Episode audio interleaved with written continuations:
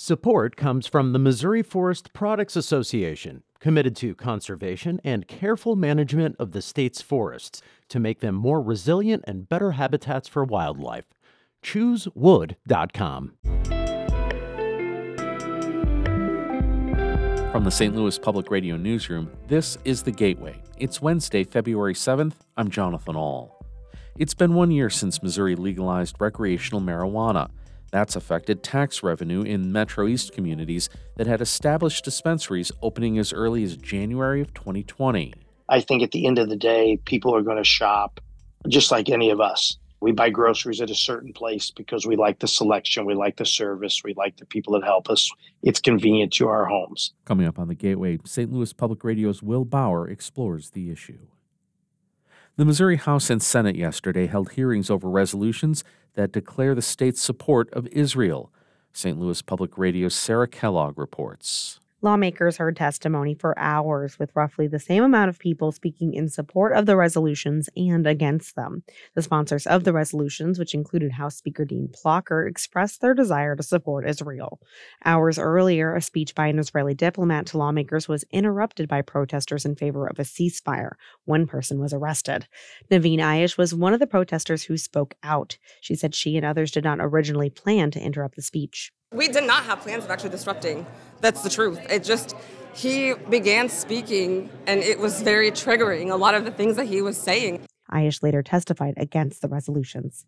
In Jefferson City, I'm Sarah Kellogg. St. Louis Public Radio. Missouri Governor Mike Parson says he will use his podium to publicly stand with Israel in its war in Gaza. He appeared Tuesday night on a panel discussion hosted by the Jewish Federation of St. Louis. Parson says he can't imagine the pain Israelis felt on October 7th when Hamas militants crossed into Israel and killed about 1,200 people. People's got to be held accountable for what happened. Whatever means that takes, they have to be held accountable. There is no way to sugarcoat that. Parson says his two trips to Israel deepened his Christian faith, and he encouraged people to stand against hate. Metro East abortion providers yesterday asked Illinois lawmakers to enact statewide protections that protect providers and patients from violence and harassment. Representatives of Planned Parenthood and the Hope Clinic for Women say more protesters are harassing patients and workers, obstructing clinic entrances, and misleading patients with fake check in signs. Some states have enacted statewide so called buffer zone laws that keep protesters from approaching patients. Providers say they rely too much on clinic escorts to keep patients safe and want lawmakers to step in. They say protesters have targeted clinics in Illinois since the Supreme Court overturned Roe v. Wade in 2022. A Democratic lawmaker from Columbia is strongly opposed to a measure restricting transgender students' access to school bathrooms and locker rooms. St. Louis Public Radio's Jason Rosenbaum has more from State Representative Kathy Steinhoff's appearance on Politically Speaking.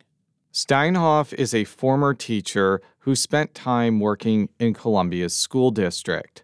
She's dismayed that some GOP legislators want to require transgender students to use bathrooms or locker rooms that align with their sex assigned at birth. Steinhoff says the legislation is another example of Missouri lawmakers going after a vulnerable element of the LGBTQ community. I see some students that are there testifying every day and just begging to basically say, leave, leave us alone. Missouri lawmakers have held hearings recently on the legislation restricting transgender students from using bathrooms or locker rooms that match their gender identity. I'm Jason Rosenbaum, St. Louis Public Radio. Former state senator Maria Chappelle Nadal is running for Congress again. This former state senator and state house member announced yesterday she'll run in the 1st District Democratic primary.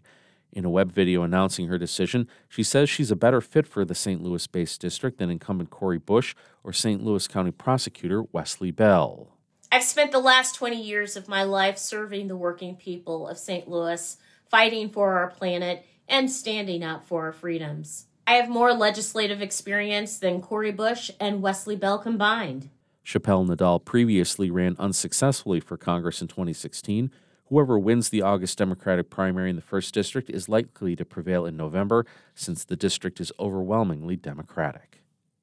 The St. Louis Blues will be playing in the NHL Winter Classic next year. The annual New Year's Day event features an outdoor game played at a football or baseball stadium. The Blues will travel to Chicago to play the Blackhawks in Wrigley Field in the 2025 edition of the game. The Blues last played in the Winter Classic in Minnesota in 2022 and hosted the event at Busch Stadium in 2017.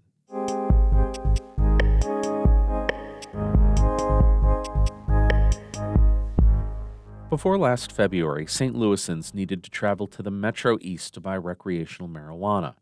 In the years since Missouri legalized it, what has that meant for Metro East dispensaries and communities? St. Louis Public Radio's Will Bauer reports. Few cities across the state of Illinois benefited from recreational marijuana quite like Collinsville. It was the first in the Metro East to open a dispensary in January 2020. Uh, looking right now, I'd say there's probably a good half mile long line of people. And uh, when we got here, we Charles Walters was like many in the St. Louis metro that morning in 2020. He made the trip early to Collinsville to buy something he could only get there. And in the first couple of years, the city of Collinsville made well over $1 million in sales tax from recreational marijuana. But the market has gotten more saturated since then. One year ago, the competition really grew when Missouri dispensaries opened their doors. For Collinsville, the city went from making 1.3 million in sales tax in 2021 to about $780,000 last year. City manager Derek Jackson says they expected it. We knew once once Missouri legalized, there were folks, you know, that were obviously traveling across the river to come to us. We knew that that would our volume would likely go down, you know, because those folks it's more convenience. Jackson says the drop is not the end of the world. Collinsville has used the money for capital improvement projects like fixing sewers, roads, or replacing old vehicles. Now there's just less cash than the past couple of years. It's not like there's any layoffs or any reduction in services city provides its residents and businesses. It's just less of a boon for our capital projects. For Sauget, something similar happened. The village was making about $55,000 per month on its sales tax for marijuana. Last year, that figure dropped to about 23,000. The marijuana sales tax revenue allowed Village Mayor Rich Sauget Jr. and the police union to strike a contract deal back in 2022. Due to this influx of revenue, we had our probably our largest increase of our payroll for the police department that we'd ever had done before. But unlike Collinsville and Sauget, one Metro East community outperformed expectations. Fairview Heights. And I've had people ask, what was the impact uh, since Missouri has opened their dispensaries? And to be honest, we have seen little or no impact. Fairview Heights Mayor Mark Kupsky says the city has made around $1 million in sales tax each year from recreational marijuana. This fiscal year, they're on track to hit that mark, even after Missouri legalized. And there might be a few reasons why Fairview Heights performed better. Collinsville had sold so much in the first few years that it was bound to see a drop. Another possibility for Collinsville is that it just didn't get more Missouri competition last year. Three other Madison County cities all got dispensaries too. Justin Leiby, an accounting professor at the University of Illinois, says when Missouri opened up for business last February, Illinois sales dropped about 30%. Leiby says he honestly expected more. Oddly enough, the data actually suggests some Missourians are still coming to Illinois. I would have expected nobody is, is any longer going to be coming from Missouri to Illinois to purchase cannabis simply because a lot of the products are going to be the same and it's cheaper in Missouri. And one of the biggest reasons that weed is cheaper west of the Mississippi comes back to the tax rates, and Missouri's is less for recreational. But Kupsky with Fairview Heights says he wonders how much consumers make decisions based on the sales tax. I think at the end of the day, people are going to shop just like any of us. We buy groceries at a certain place because we like the selection, we like the service, we like the people that help us. It's convenient to our homes.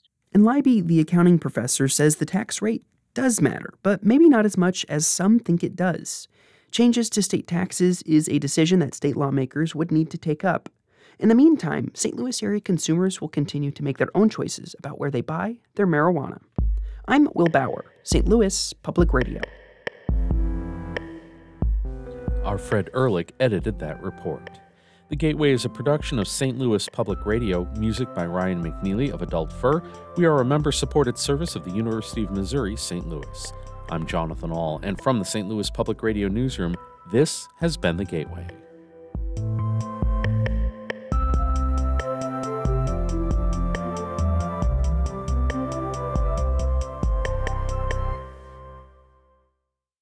Support comes from Mosby Building Arts, a design build company committed to remodeling the right way. Visit callmosby.com to get project inspiration for any room of your house.